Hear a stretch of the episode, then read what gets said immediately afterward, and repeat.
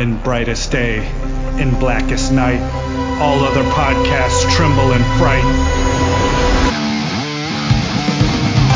Losers cower before the power. Oranges lust and blues you can trust. Indigos feel and white ones heal. Yellow scare and green ones dare. That sapphire love and black hands glove will rock your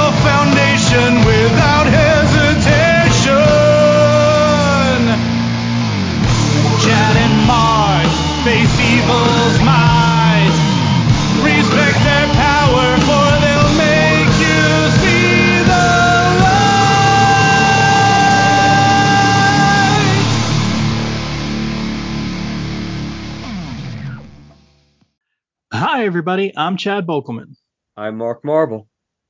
and this is the Lantern Cast. Episode 515. Woohoo! Our first uh, conversation slash interview, I think, since 2020 when we had Gabriel and Corinna on, or Corinna to talk about Earth One Volume Two. I think that is correct, actually. It's, it's been so long. It's it's been so long. I haven't even really given it a whole lot of thought about what were the last few that we did. But now that you say that and thinking about it in my head, that would probably that would probably be probably be correct. I've done lots of interviews since, but uh, that was all for creative credit, which I guess we should say at some point we'll be releasing those onto the feed. So, um, FYI, guys, uh, if you one day suddenly see a bunch of creative credit episodes in your Lantern Cast feed, we're just dumping those on there.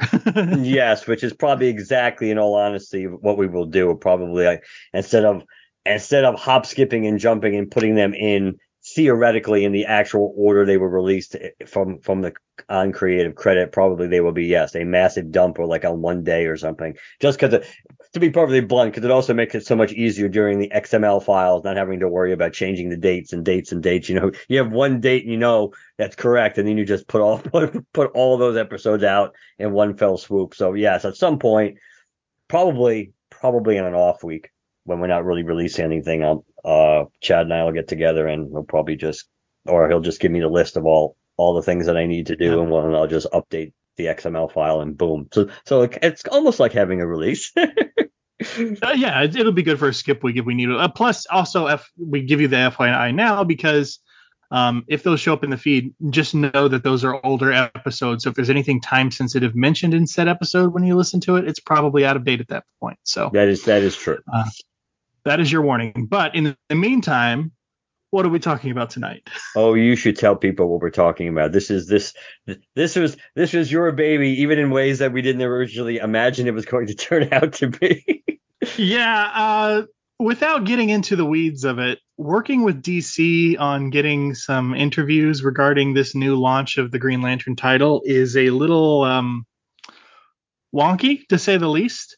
So I sent out a message, just direct message on Twitter to um, Phillip Kennedy Johnson a while back, and he just so happened to respond very, very recently as you can imagine, the guy probably gets lots of messages and stuff like that. So um, he uh, followed us back pretty recently and messaged and goes, "Hey, I'd love to talk about the upcoming John Stewart backup in the new Green Lantern series and then subsequent miniseries that'll be coming out after the backup." So um, we put it on the books to talk to Phillip Kennedy Johnson about the John Stewart backups in this upcoming series as well as his uh, upcoming mini.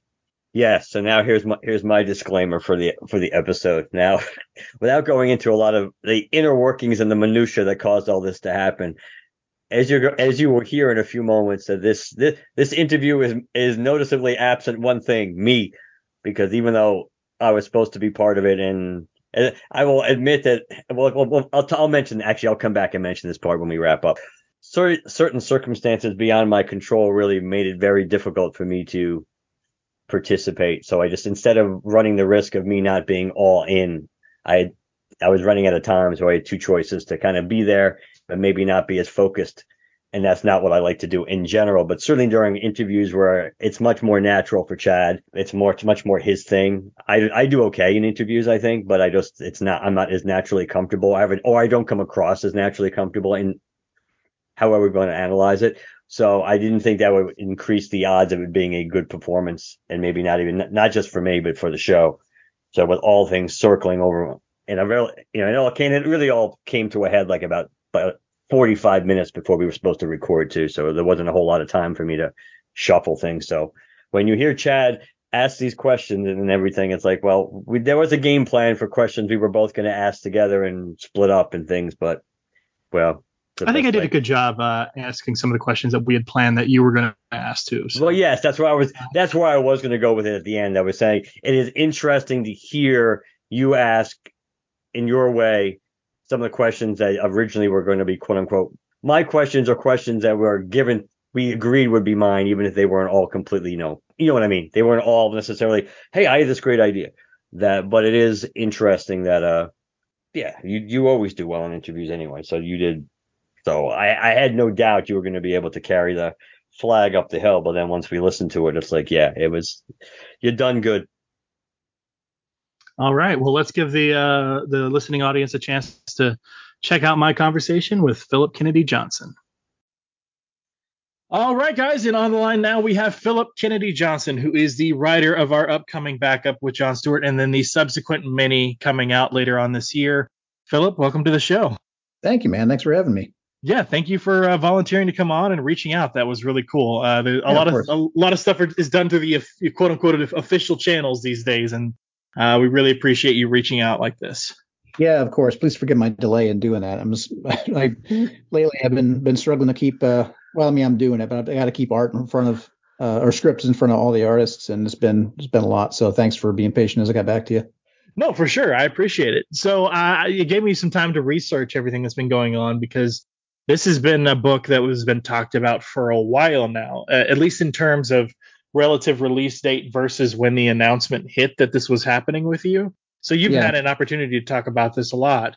But from the media coverage so far of the upcoming arc with John, it's pretty clear that you obviously don't want to showcase John as just a one note ex military type and kind of instead want to focus on the multifaceted side of him, which also has that architect, that tactician, that leader.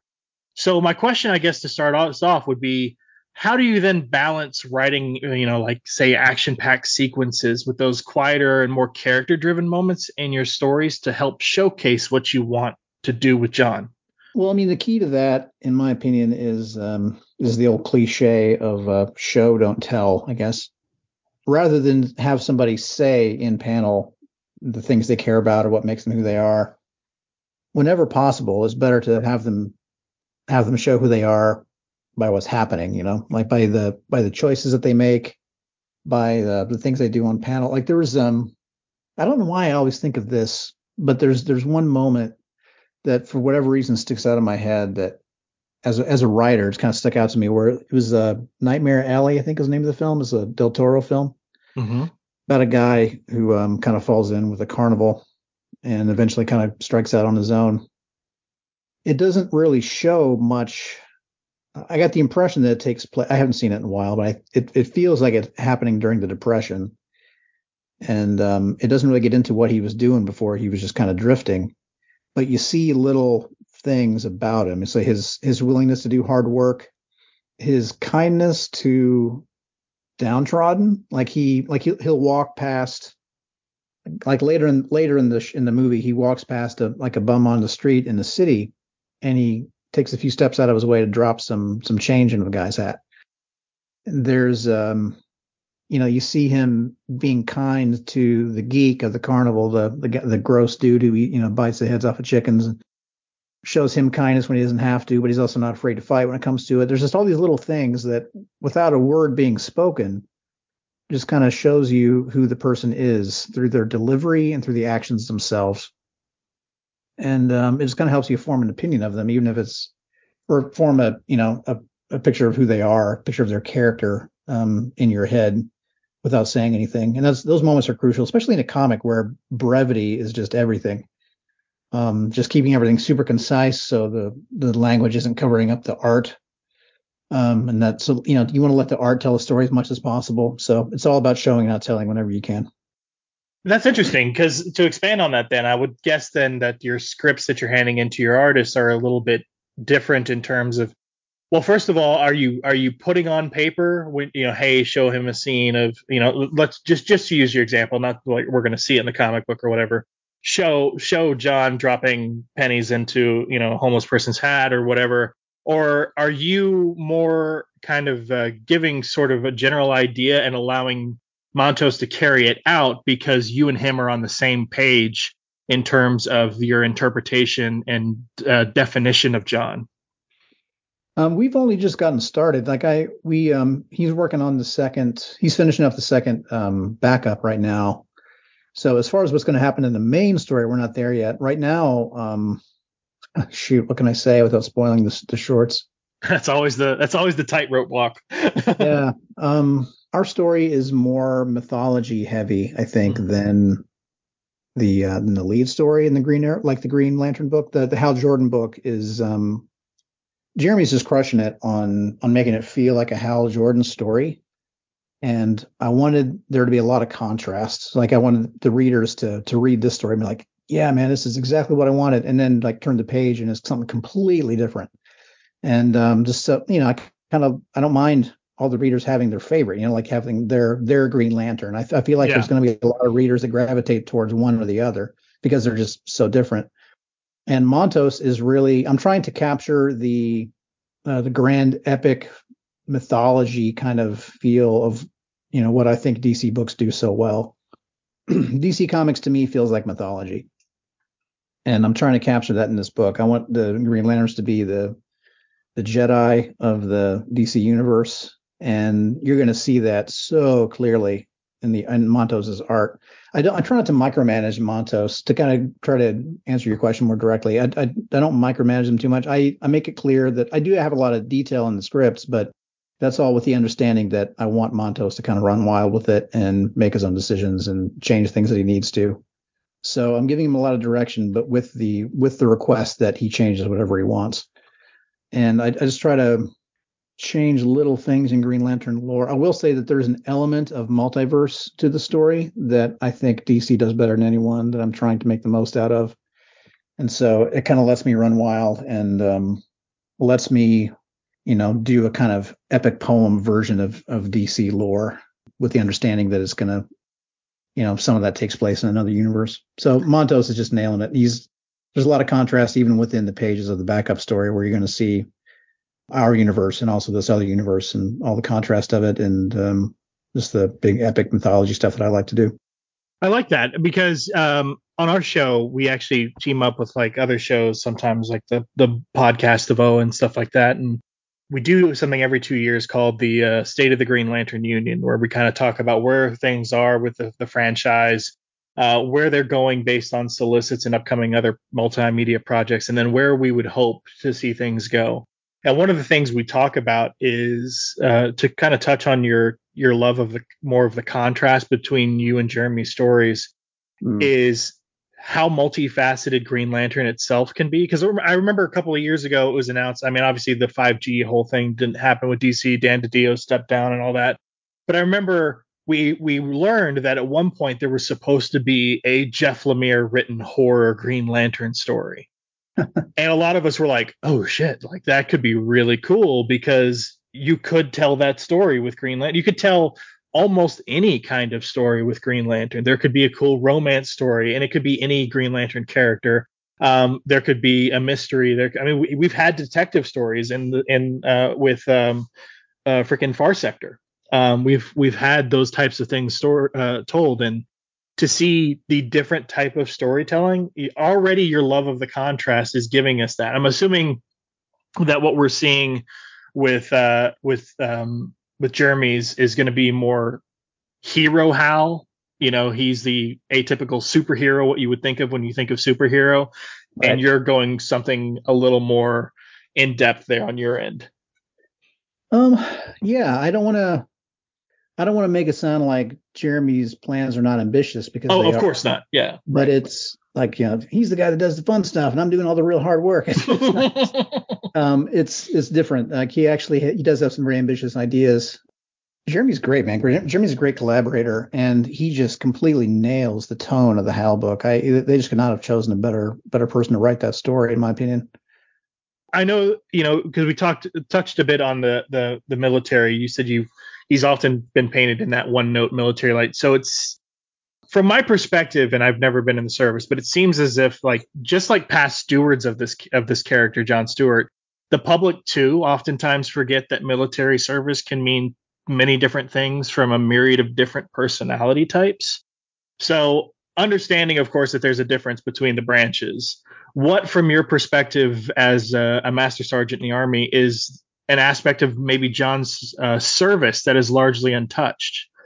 I know you said you're not going to be focusing much on his his one note ex-military, but you have a very unique perspective um, to tell or touch on an aspect of that side of his character, and I'm wondering what you see um, reflected in yourself there. Hmm. I don't know how much of it is reflected in myself, except that I think that um, man, I just keep wanting to spoil shit. I'm, I'm gonna. Maybe, um, I, am sure. I'm sure I'm gonna re- re- read future issues and then go, oh, that's what he's wanted to say. Yeah, probably. Yeah. I um, I I can't spoil what kicks the whole thing off, but I can say.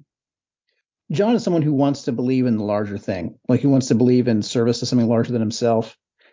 And um, Hal's different, man. Like Hal is somebody who, you know, is going to do the right thing and kind of thrives on conflict and thrives in, on the the finger in the eye and the you know the middle finger as he flies off to do whatever he wants.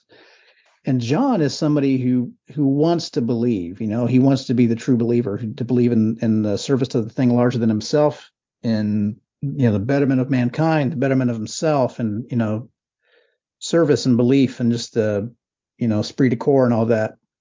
When I think about John, I when I okay, I spoke to Geoffrey Thorne actually before I did the, the Dark Crisis uh, one shot. I wanted to talk to Geoffrey because I knew how much Geoffrey loves the John character, and I just didn't know him as well as Geoffrey did. So I called him up and we talked about it. He talked well. He talked to me for at you know, at uh, at some length about about John and everything about him. And I just kind of, what all I really wanted to know was who he is at his core, you know, because I just I had known Hal so much better growing up. And even when I saw John Stewart on the on the screen, like in animated stuff or you know, or in the context of a team book, I didn't feel like I was getting to know him all that well. So I wanted to hear what Geoffrey thought. And one of the things that he said about John that really stuck with me is that John does not necessarily intend to to, you know, die in the flight seat. Like he's he's not looking to be a Green Lantern for the rest of his life. He's going to do his service and when his service is done, it'll be done, and he'll go and he'll do his next thing. He'll go on and live another part of his life. And that is a part of military service that that I had not thought about exploring. I was like, what happens when when your service is ended?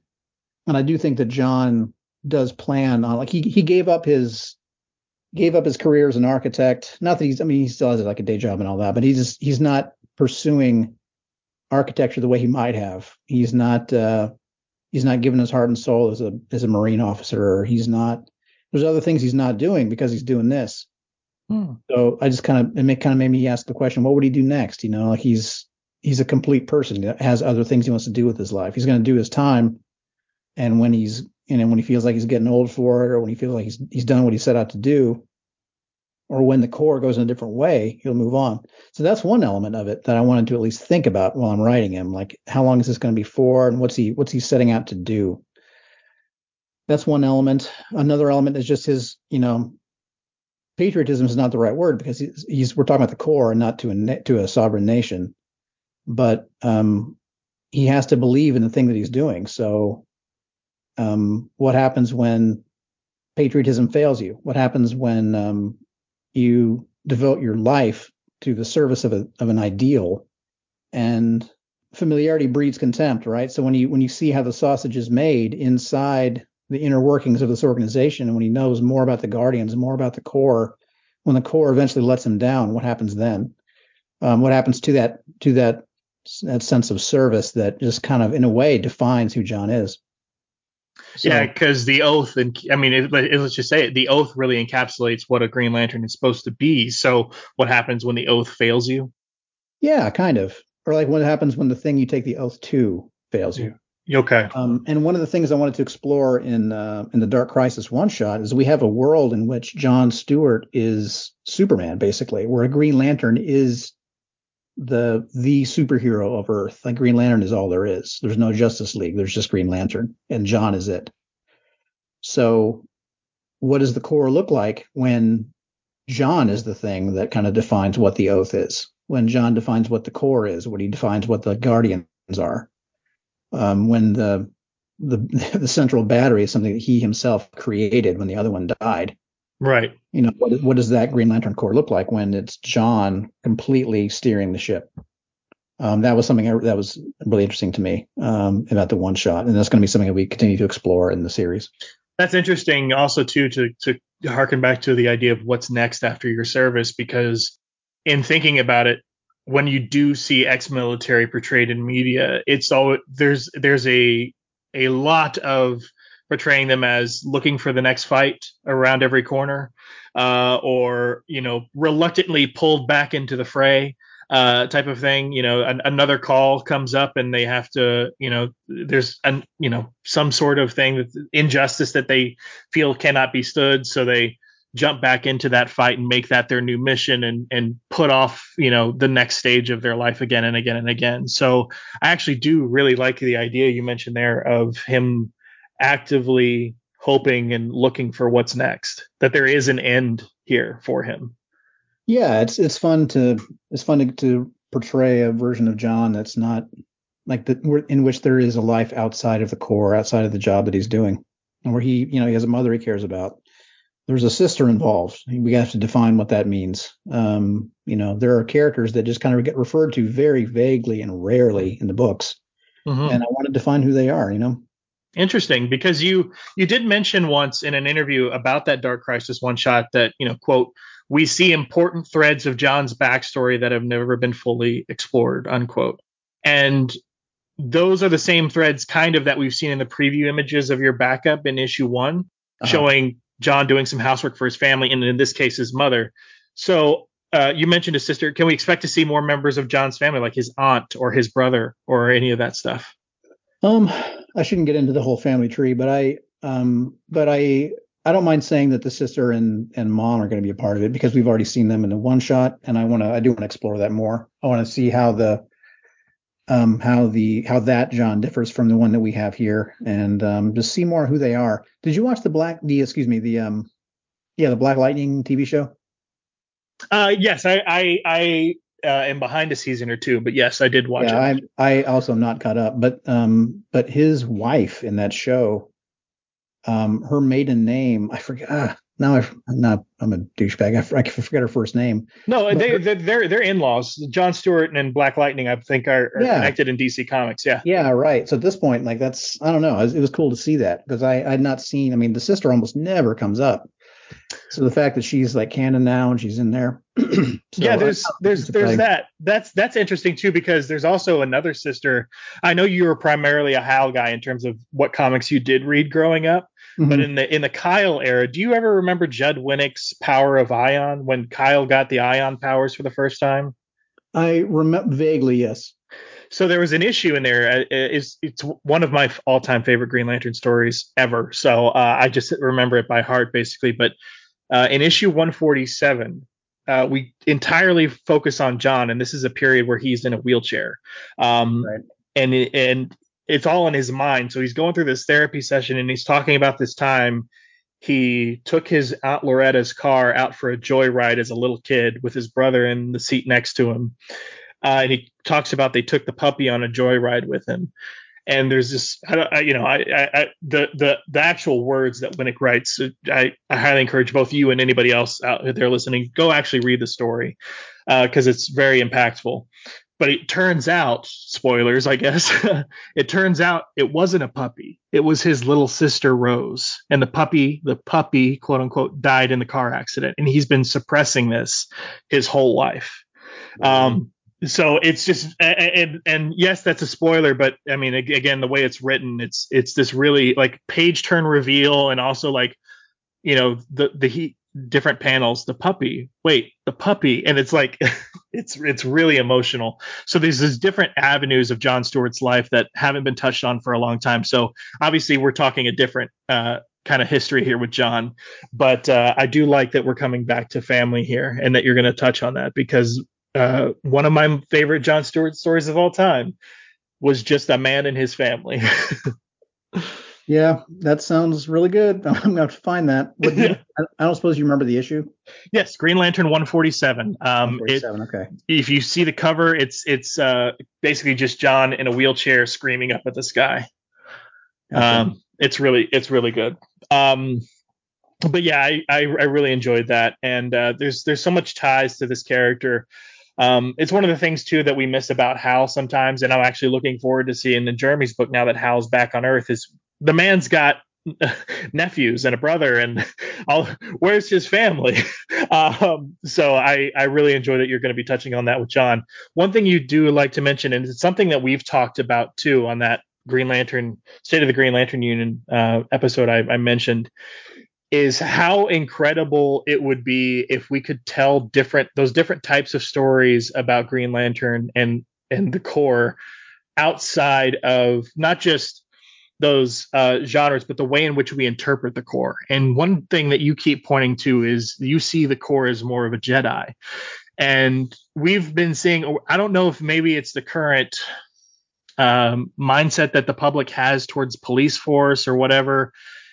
It's it's it feels like there we're on the cusp of a, a maybe a change for how we tell Green Lantern stories and I would really love for you to flesh out what you mean by you think of the Green Lantern Corps as Jedi, because there have been different interpretations of them. A, a fantasy, you know, Knights of the Round Table type thing. They're space explorers, maybe like Star Trek, but without the uh, without the uh, the notice that they're not supposed to interfere. Uh, you know, that kind of thing. There's been different these different interpretations, and right now we're kind of on police force, but you want to go Jedi.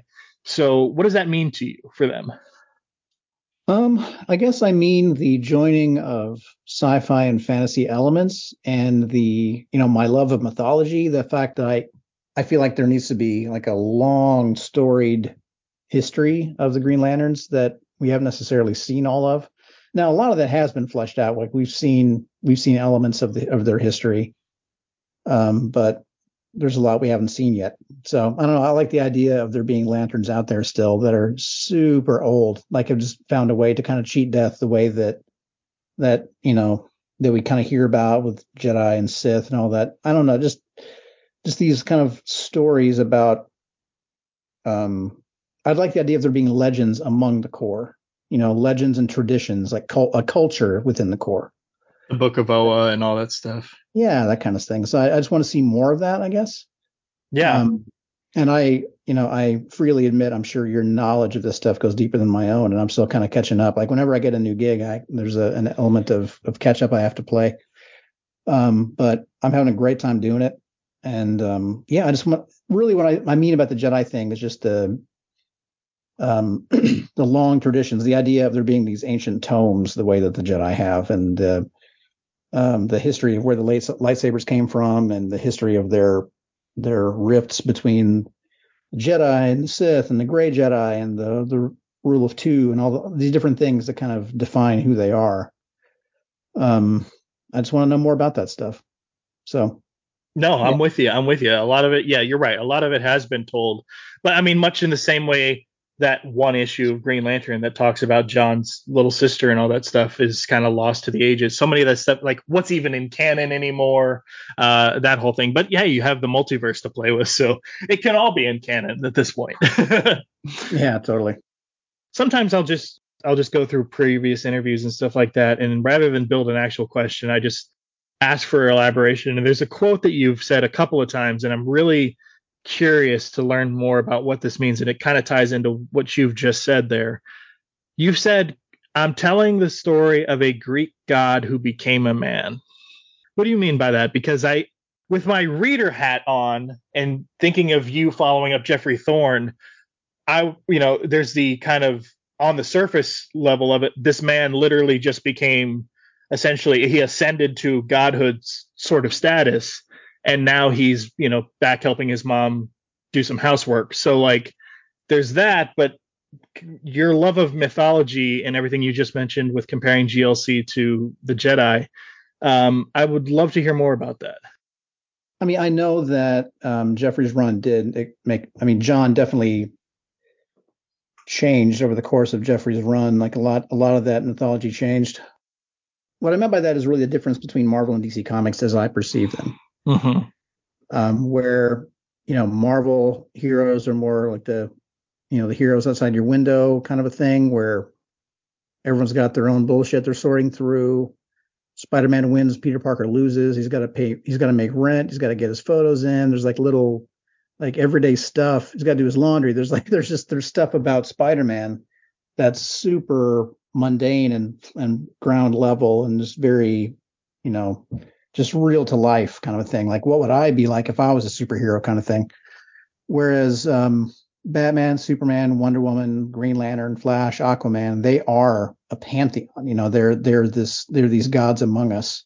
And it's just a very different approach and uh, to me they just seem really different than than Marvel heroes. I I write Marvel stuff very differently than I write DC. Yeah, I mean to me Green Lantern is you know Helios. He's the the god of light basically. He's this this whole thing. He's now he, it's different because he is you know John Stewart begins as a man, but his very nature is so unlike Hal. I think that John was kind of just was made for it. John is made to be you know this representation from the DC pantheon instead of the guy that shoots from the hip, um, he's the guy that's just he's the devastating warrior and brilliant tactician and that, all everything that I've already you know kind of gone through. He's he is all those things. And then he, you know, he's the architect who is who feels fettered by three dimensional space, by the rules of how math works. You know, he wants to do more. And then the ring finds him, and now he can do more. You know, so I feel like when he when he took on the ring, he is he's like freed to do the things he's always kind of made to do. Whereas when Hal got the ring, he's like, what the fuck do I do with this? Like he's he had to kind of learn what he's doing and kind of you know figure it out as he goes. He's this guy that is is not afraid of anything. Uh, and John is just just made for this higher purpose. So I guess that's, that's what I mean. I, it's not that I it shouldn't represent where I'm going to go with the story or like a, uh, the whole ascension to godhood thing. I would do that element differently, but uh, just who John is as a as a person. I, I uh, I've been at uh, West Point a couple of times over the last couple of years and taught some stuff on writing to the writing fellows there. And there's this one student there, one of the cadets, who um, I mean, we were talking about other books. We were talking about Last God and Superman, and I kind of under the table told him that I was going to be doing a Green Lantern thing, like a John mm-hmm. Stewart story. And I just recently gotten the cover that was going to be the Dark Crisis Green Lantern cover, but it was not public yet. I was like, yo, check this out. He just flipped shit over it. He was so excited. He is the biggest John Stewart fan ever. And not because he looks like John Stewart, even though he does. He told me about why why Green Lantern means so much to him and he he went on, man. He went on and on about how dope Green uh, John Stewart is, and about you know his his belief in higher purpose, of higher calling. It's not just about the Justice League. He's a part of this other thing that's bigger than the Justice League. That, that's bigger and older and more meaningful than the Justice League, and he's a part of that too. And he went on and on, and he was, you know, without realizing he was doing it, what he was really telling me is why he's at West Point and why he's going to be a soldier, why he's going to be an officer um, he was telling me who he was as a human being. You know, I just I'll never forget that. That's so, interesting. Yeah, he's an interesting guy. Monty's his name. He's a good dude, and he, you know, it was a very inspiring conversation for me. Um, West Point is where the concept of the class ring came from. Um, the class rings all kind of started at West Point, and um, and he said that when he when he graduates, he's gonna get the he's gonna make a ring that he's gonna design a ring that's as much like the Green Lantern ring as he can possibly make it. um, he's just all about it. So anyway, that's that's what that character represents for me. That's interesting. Uh, you know, to peel back a little bit of my own story, I've I've discovered myself in the past few years that the, my favorite characters across comics, for the most part, all share something in common. And Green Lantern, obviously, it's pretty obvious with the ring, but there's also Venom or any of the symbiotes. Uh, there's uh, a character I'm, i know you're probably familiar with with your love of creepy on the DC side, Ragman.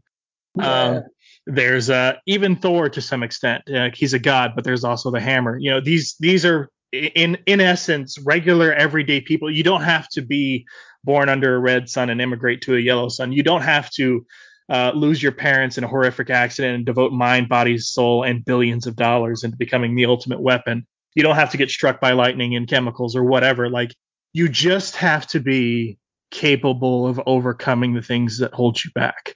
Um, you just have to be worthy to lift that hammer. You just have to be a part of a family that has this long storied tradition of taking up this suit of rags and protecting the downtrodden. Like you just have to be a good person, essentially. And that's enough to be a hero. And that is what has always resonated for me about Green Lantern is you can tell different types of stories and you can see different types of lanterns and different types of personality types throughout the cosmos, uh, even in both human and alien lanterns. But you know, at their core, these people were all chosen for a reason and that they had the stuff to find out what that reason is and live up to it.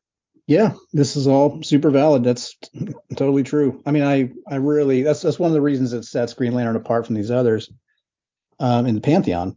But um, why he's every bit. I mean, in a way, it kind of makes him worthy in, in a similar way to what the, the way Batman is. You know, where he just made himself into this thing instead of building himself into a hero.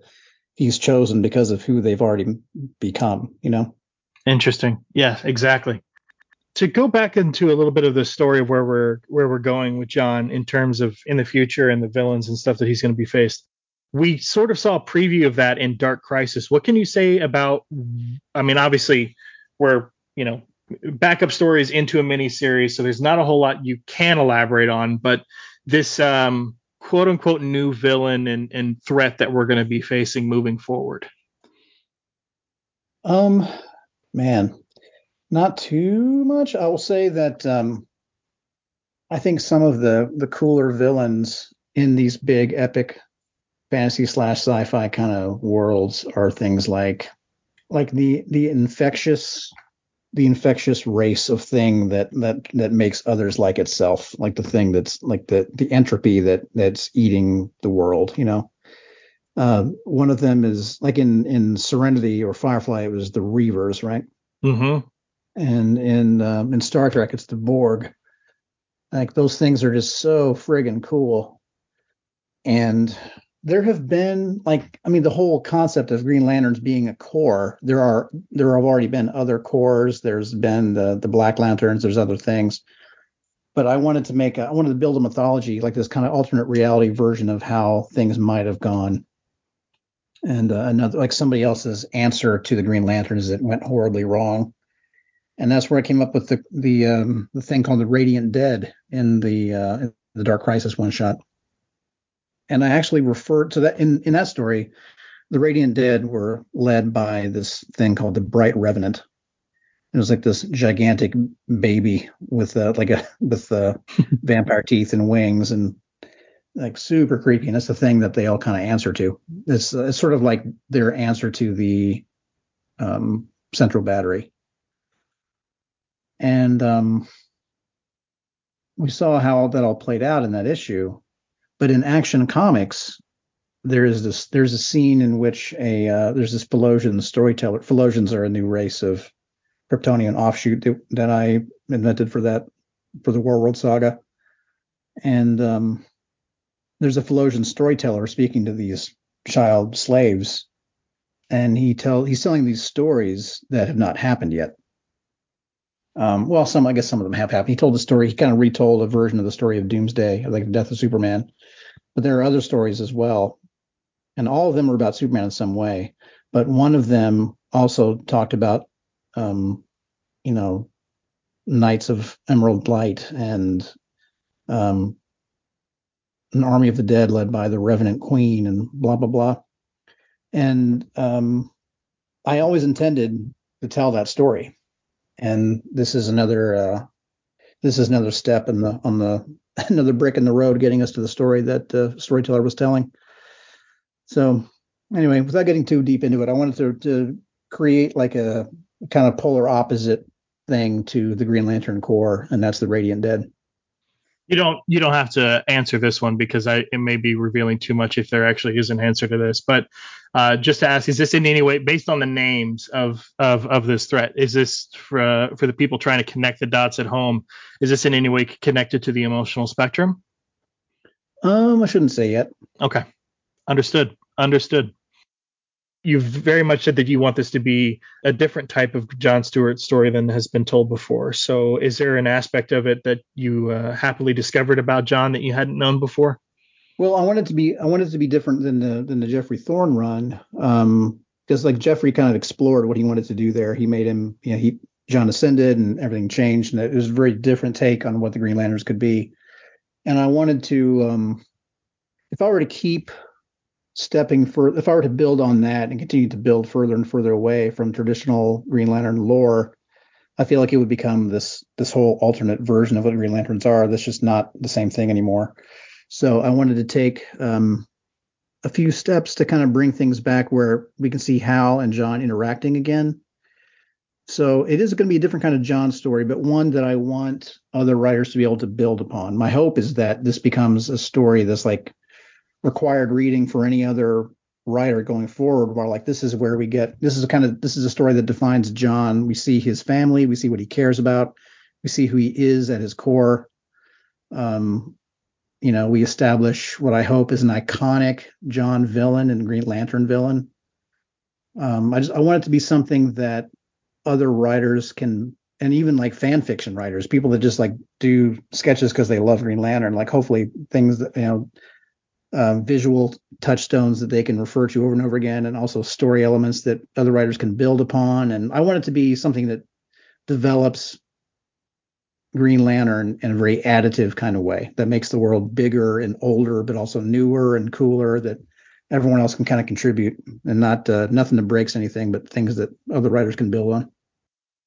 Well, I appreciate that because that is something I do want to you know it's it's a lofty goal in every sense of it but uh, the idea of this being something that people can uh, almost reference material to go back and see you know who John is if they want to pick up a story and learn a bit more about the man. Because you've you've mentioned of course lots of times in, in this interview about you know the the one note ex-military type he he gets cast in a lot. I, I wholly agree with you that he does get that a lot.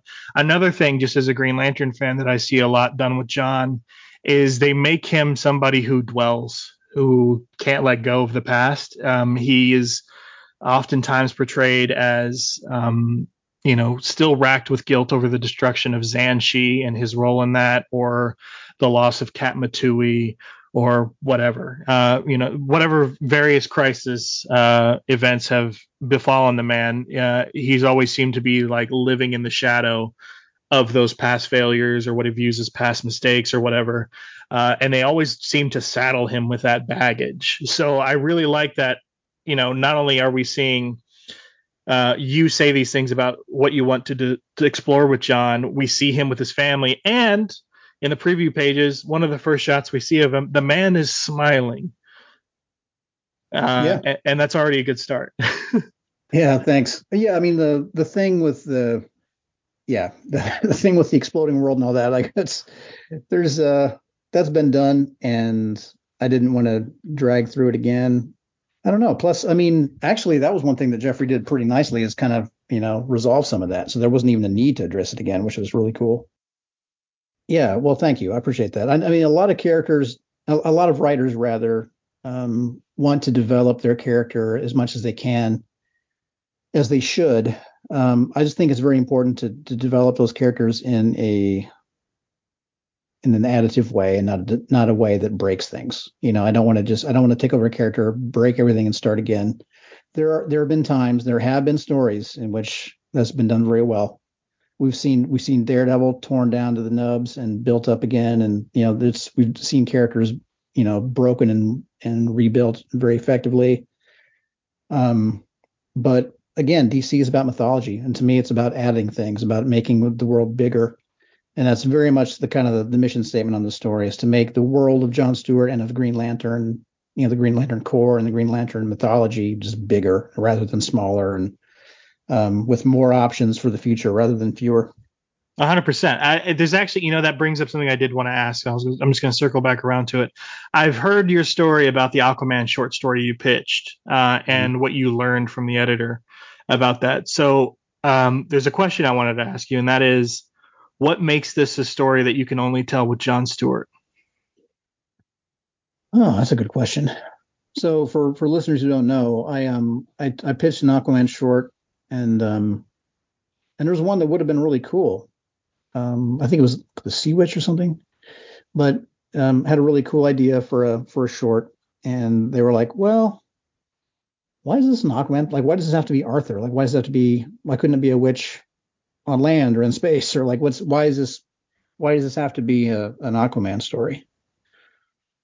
And um, that was a good question. And for that story I'd pitched, I didn't really have a good answer.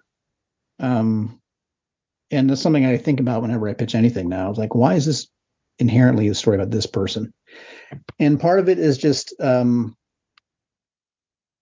it. Hmm, I, I do know the answer. I'm trying to figure out how to say it. It's it, it, I knew it was a dangerous question when I asked. no, it's there is. I, I promise I'm not trying to think of an answer. I'm trying to think of how to say it exactly. So this John Stewart, I think to kind of tie into the whole Greek god who became a man thing. Um, John is a person who became the Superman of this other universe. Like if there had never been a Justice League, mm-hmm. John is up to it. Like John could be John could save Earth all by himself. And there is a world out there in which he has done that, in which he is that person. And um, in that world, he has made the greatest of enemies. Um, and now we're going to see what happens with our John in that same circumstance. We're going to see we're going to see our John kind of face to face with who he might have been, and who he has the the capacity to become. Yeah, kind of. Like I, I am sorry I can't say more, but no, like these, okay. um, these John isn't is put in a position where he is he is crucially important in a way that he never thought he would be. I mean, even as a superhero, even as a member of the Justice League, he never thought that he would have that he would carry the kind of weight that he's going to have to carry in the story, and he's going to learn whether or not he's up to it. So it's it's just kind of ties into who John is and why I think he's the he is like the perfect Lantern, really.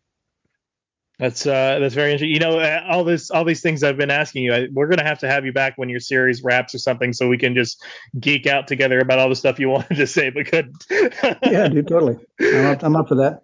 Off the subject of Green Lantern, I did hear that you have a, a John Constantine dead man story in your back pocket, and uh, oh uh and yeah. spec, it's the love of the Spectre and just the creepy side. Um, you want to do a Ragman story together, man? because where's my suit of souls? yeah, man. I I have to sit with that one and figure out what I would do with Ragman, but that would be dope. I like Ragman. Yeah, I, I really love all those those creepy characters, man. That would be super fun.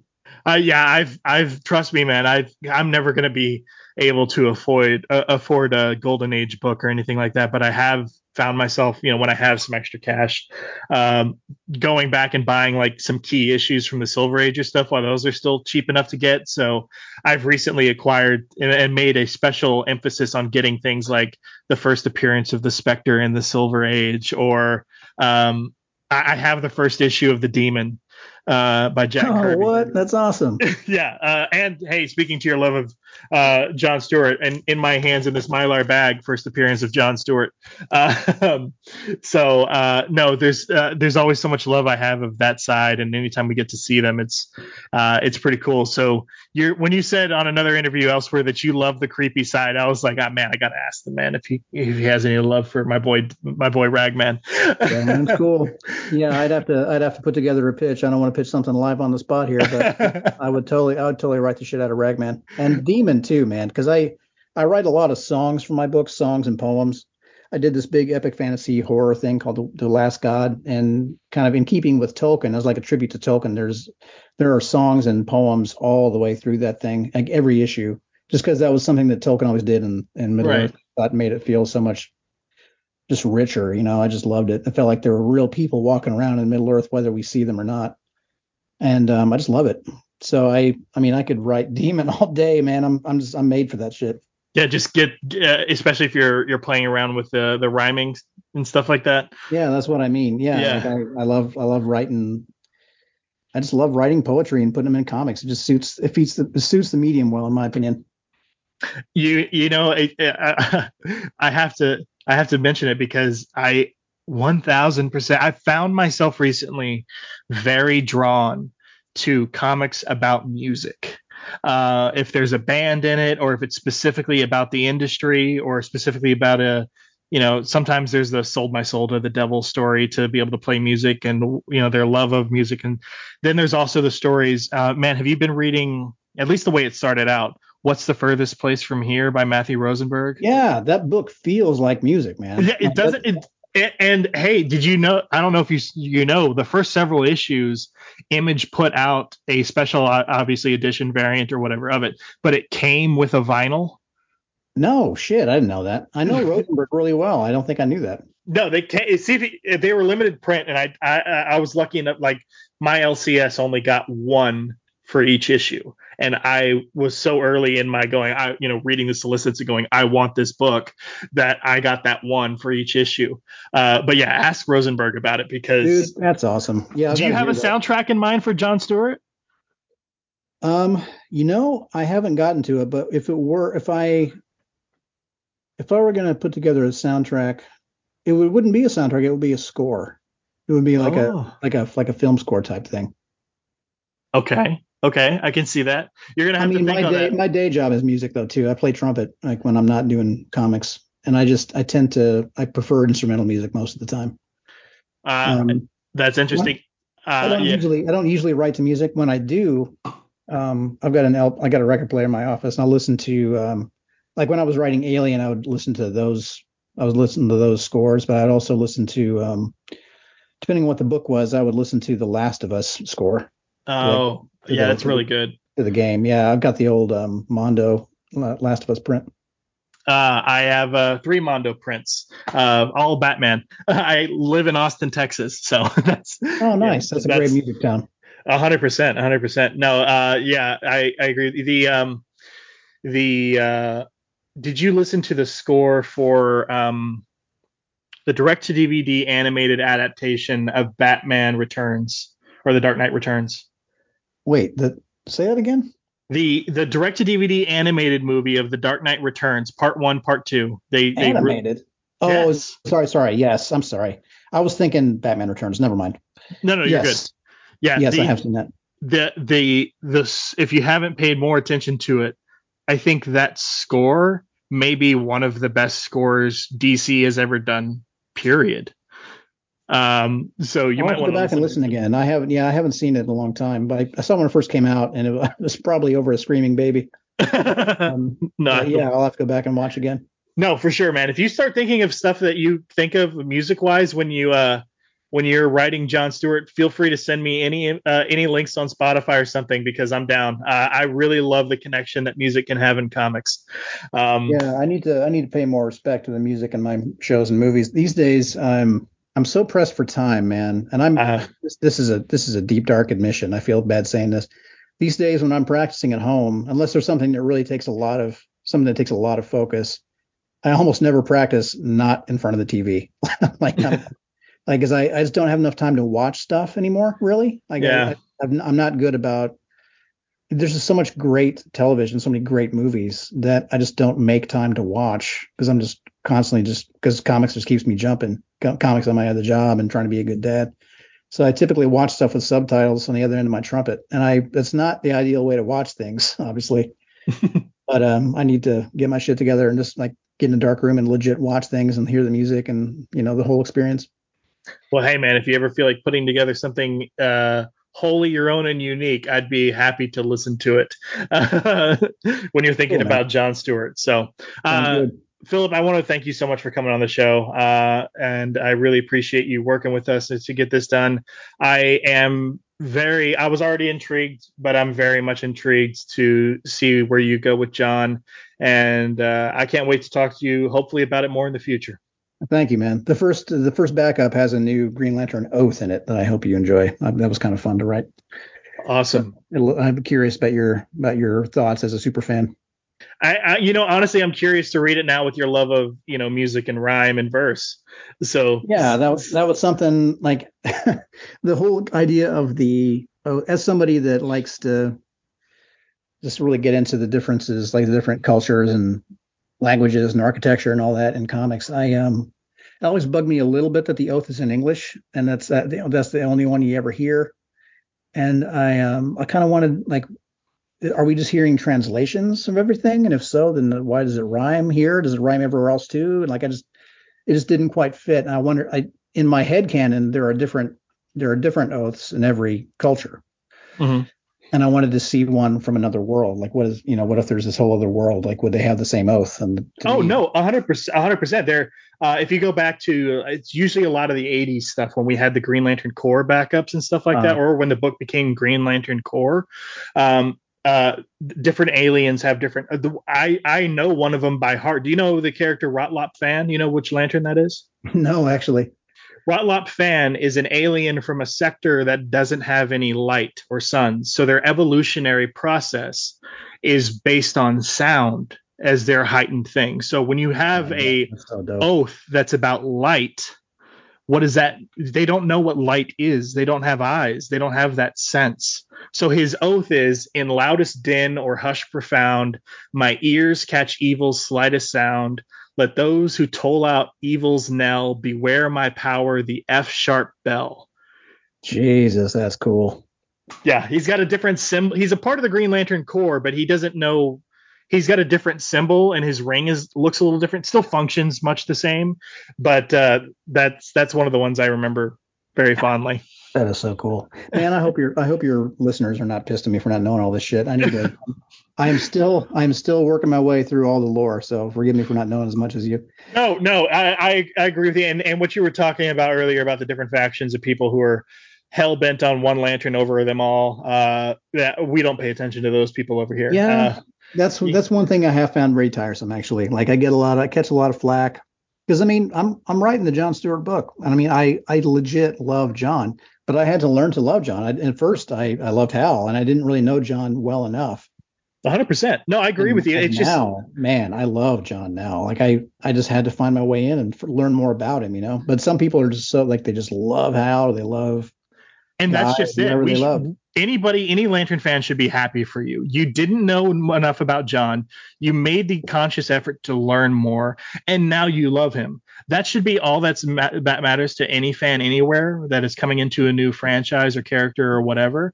They go, hey, one of us. Because I keep thinking back to being a nerd in school and being picked on all the time. If you met somebody else who liked comics, you wouldn't be like, oh, you're a Marvel guy, I'm a DC guy. Fuck you. yeah, exactly. You'd go, comic books, yes.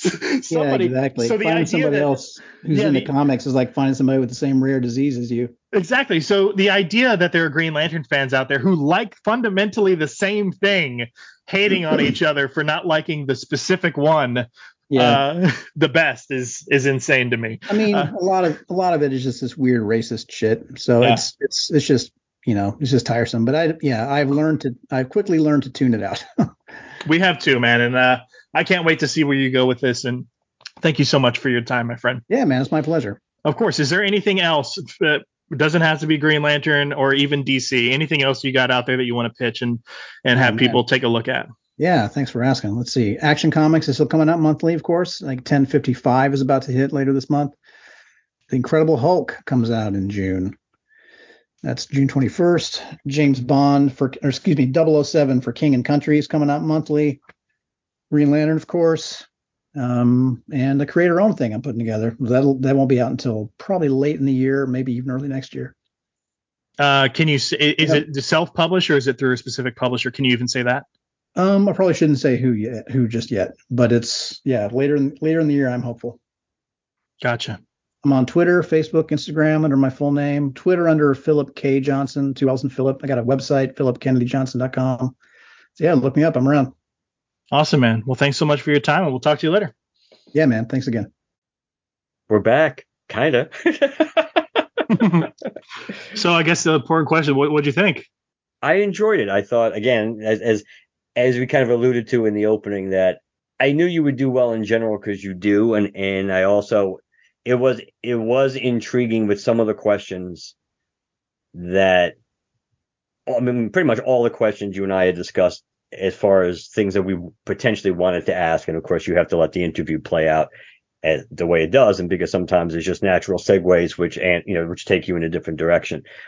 But it, but it, I did think is what I found interesting was obviously the, asking about the the star the Star Wars question was naturally going to be was naturally going to be mine related to his thoughts on seeing the Green Lantern Corps more as Jedi. I did find it interesting that that was more because of the lore and the mythology and having like even even in its own world of having legends and having you know figures and figureheads and and all the all these different aspects in the history that's the way he viewed it when probably I would have assumed he kind of meant it more and I think you and I talked about this that he kind of meant it maybe more as he saw the Green Lantern Corps more as peacekeepers than it just as an army or as a police force. But it's interesting that that that really didn't seem seemingly wasn't a, any major factor in why he saw why he sees the Jedi Green Lantern Corps analogy that it's more because of the the mythology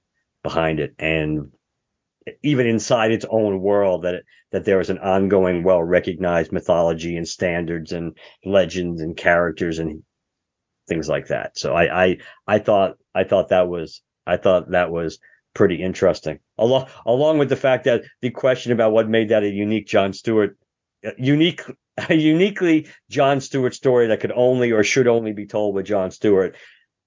The fact that he's the fact that he thought that was a good question, of course, made me smile because the fact that in theory that was going to be mine. Which it's not, it's mine in name only because you and I discussed it. It's kind of like you handed it off to me, but it but it but it always it does remind me of the fact that once in a while when we've done these interviews, it's like even that I, but by luck of the draw, I have gotten that little pat on the back a few times during interviews when people say that's a good question. like, of course, it's better when it's complete when it's more uniquely my own question, but it's just kind of, but it just made me smile because the timing is like, see, that could have happened again. yeah, and I mean, I, I should just say because we haven't released uh, all the episodes of Creative Credit on the feed yet, like we mentioned at the top of the show. But my so people may not be familiar when I go solo with interviews, uh, except for maybe the first few episodes of Creative that have released on the feed in the past. Um, my philosophy, I guess, I, it sounds like I'm giving a TED talk or something, but essentially, without being, you know, a big headed about it, I the my the way I like to look at interviews is I try as much as I can to make them a conversation instead of an interview, which is why I like to go in with maybe two, three, four questions instead of an entire list. So you're not going, you know, basically going down a checklist, you know, all right, got the answer to the first one. I'm going to ask no follow up and ask the second one, um, uh, and so on and so forth. I also too try to do a lot of research so that I know what the answers are to a lot of the atypical questions, and I can see sense and see patterns in the answers that they have given in other interviews, either key phrases they circle back to or descriptive words or whatever, and try and phrase questions that I would ask anyways in a way that would not allow them to say the same thing that they've said before. And not allow is a really strong word. Um, but I think uh, I think getting things like little pats on the back, like you mentioned, of good question and stuff like that. Really it, it is an ego boost because in a way it's a it, it's a confirmation that i have accomplished what my goal was for the interview slash conversation in the first place. Oh no and i completely i completely get that. I think it's in a, in a way that's one of the reasons i mentioned that all kidding aside is is the fact that even if you're not asking a lot of questions during the course of an interview, depending on how many people are either how many people are conducting it or even if it's just a one-on-one. But again, like you said, based on the way the conversations go, it just steers you into different angles or your or the or the answer someone gives is relatively lengthy and then takes you down multiple roads. So at the end of the day, maybe you had even if you only had three or four questions you that you knew you'd go to if you had to, that you never got to most of those because the conversation was free flowing. It's still nice to know it, it it is nice to have somebody either acknowledge that or you know that it's a question that they're not used to being asked one way or the other, so they have to think about the answer. That's that's uh I think that little yeah that plat that platitude and that little reinforcement that that I think that does help. It makes you it makes you feel better. It makes you more comfortable. I think in the process, even based on my limited experience compared to your to you, I think that I I, I feel that way too.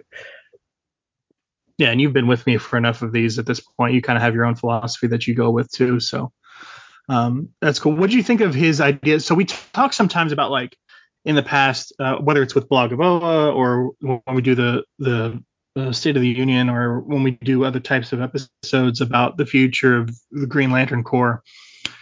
Sometimes we talk about the whatever whatever the solution would be to the idea that we have too many Earth Lanterns, like which ones would we kill off and stuff.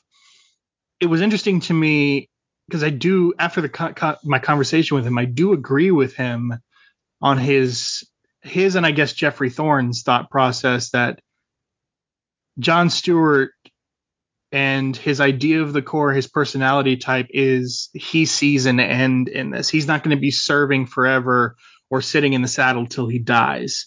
Um, that you know, so necessarily, uh, the, then our solution to you know having too many Earth Lanterns wouldn't be just who do we kill off, but who maybe retires and does it and just lives out the next stage of their life. And would they do that to John Stewart? Probably not. He's one of the more most recognizable of the Earth Lanterns, you know, so on and so forth. So, but I do like the idea um, that he has that the at least the approach being done here is with uh, with that in mind that John Stewart sees an end to this. No, I I did I did think that was interesting, and I do think that on one level it's unique because we don't see that acknowledged that often about either characters themselves. I mean, sometimes you get it. Sometimes it becomes a trope with characters themselves. It's like uh, kind of like the Lethal Weapon stuff. I'm getting too old for this shit. The fact that because in comics it would be more like a trope because even if John Stewart rides off into the sunset, we know in comic book terms he's riding off into the sunset until somebody decides to bring him back or they think it's a a worthwhile story that would get that would kind of like get uh, John Stewart back in action. But in real life, it's it, applying it to real life. I think it does it does make sense that it's like, well, you know, you kind of you kind of did your bit for King and Country, and, and it's time to move on. And mm-hmm. and but we know from a from a creative or literature perspective, and that people are always going to want to bring you back, so it makes it hard. But if you just move it out and look remove that and look at it from a real life situation, yes, it makes perfect sense. It's like you can't do everything forever. That's the way you did it before, and you, eventually you're going to move on. You're going to retire, and you're, just not going to be capable of doing. Or you move into a different you move into a different position. If you were in the field, then you move into a you know you move into a more of a command position where you're not on the field. So, but I thought, yeah, I thought I thought I thought that was that is a rel that is a relatively unique having that you know openly acknowledging that and also I going along with when he answered the question about you know the the Greek god becoming a man thing that that was going again going down a different road than maybe we would have thought he was going to go down necessarily but tying that all in I thought I thought the, I thought the answer to that question was particularly intriguing.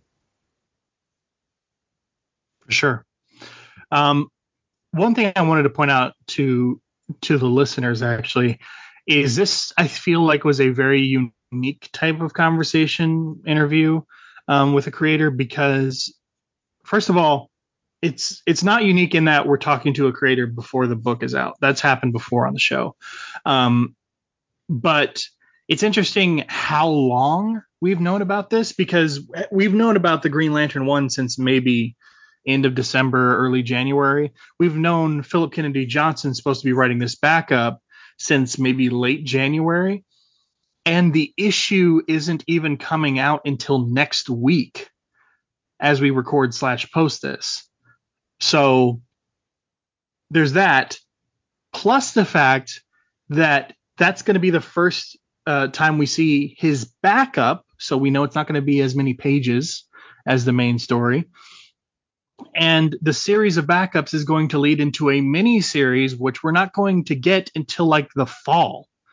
So this man is being asked since the beginning of this year, essentially, to answer questions about a series one we haven't even seen yet, and two he's not going to be able to really get into the at least the really deep nitty gritty until the fall.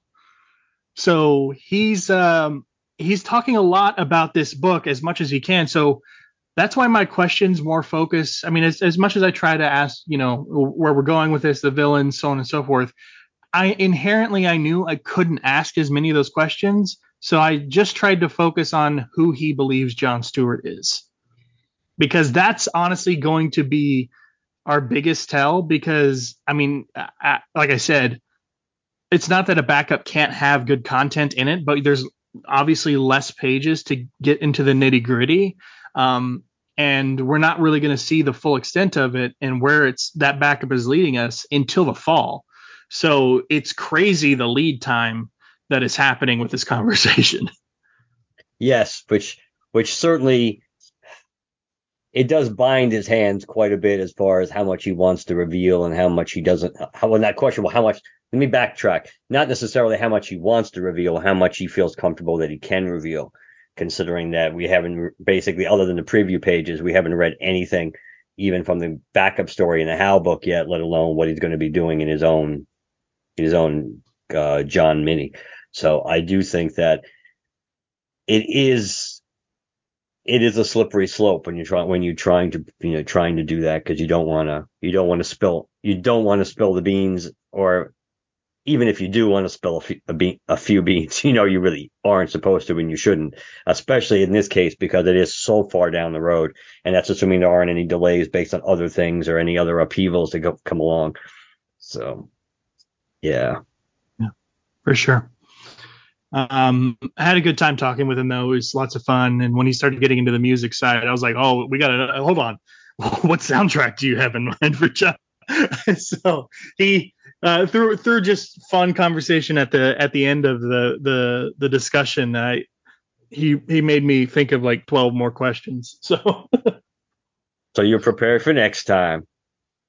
Yes, that is correct. Um, but I, honestly, uh, and this is no bullshit or kissing ass to DC or or or Phillip or anything like that. It, after that conversation, I am more interested in John Stewart's backup here.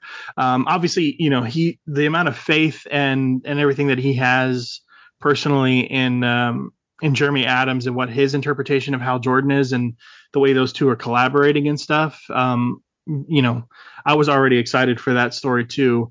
Um, but um, the idea that uh, the the idea of wh- how Phillip defines John Stewart now makes me, at the very least, extremely curious for the backup, as opposed to primarily looking forward to the main story.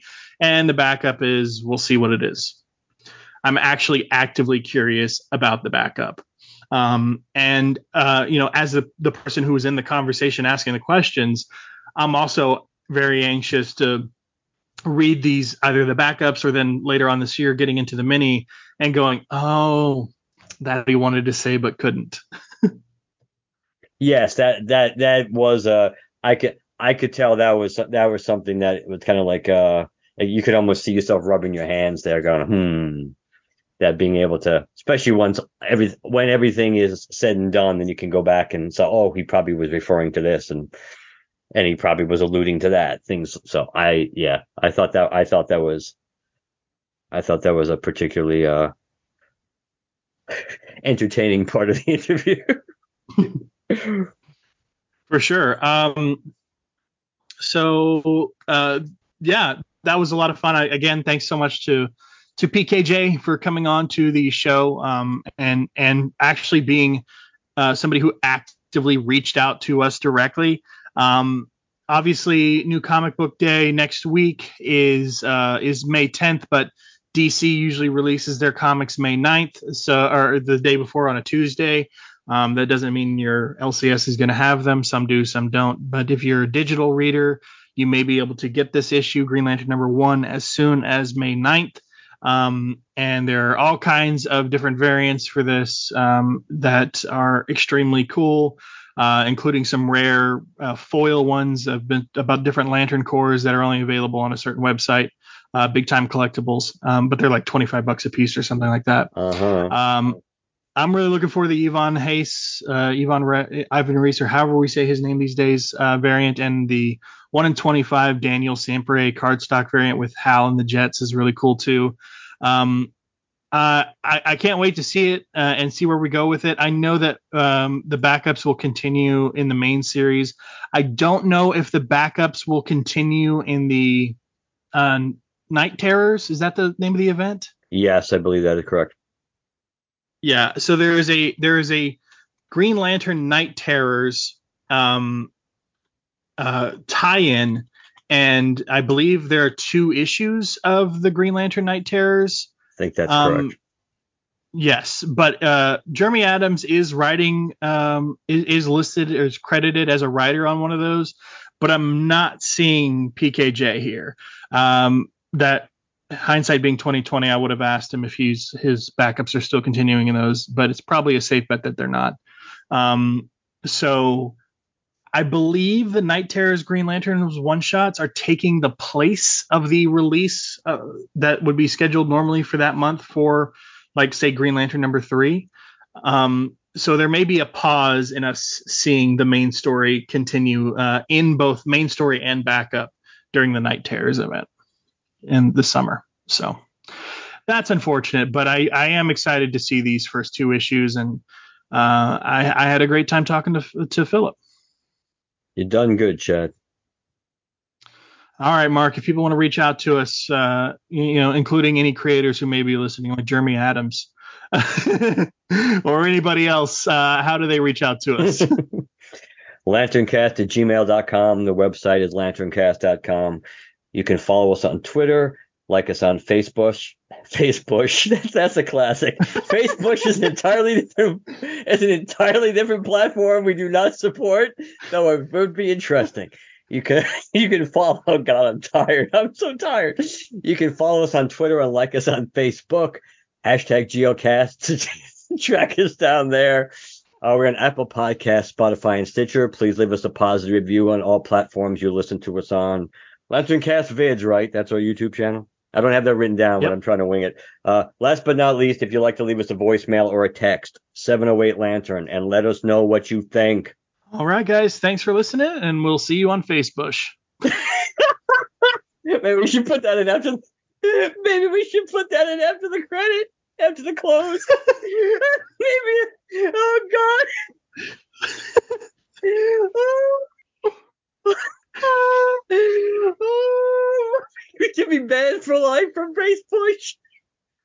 and if you hey, we know the natural look is coming back, but come on now.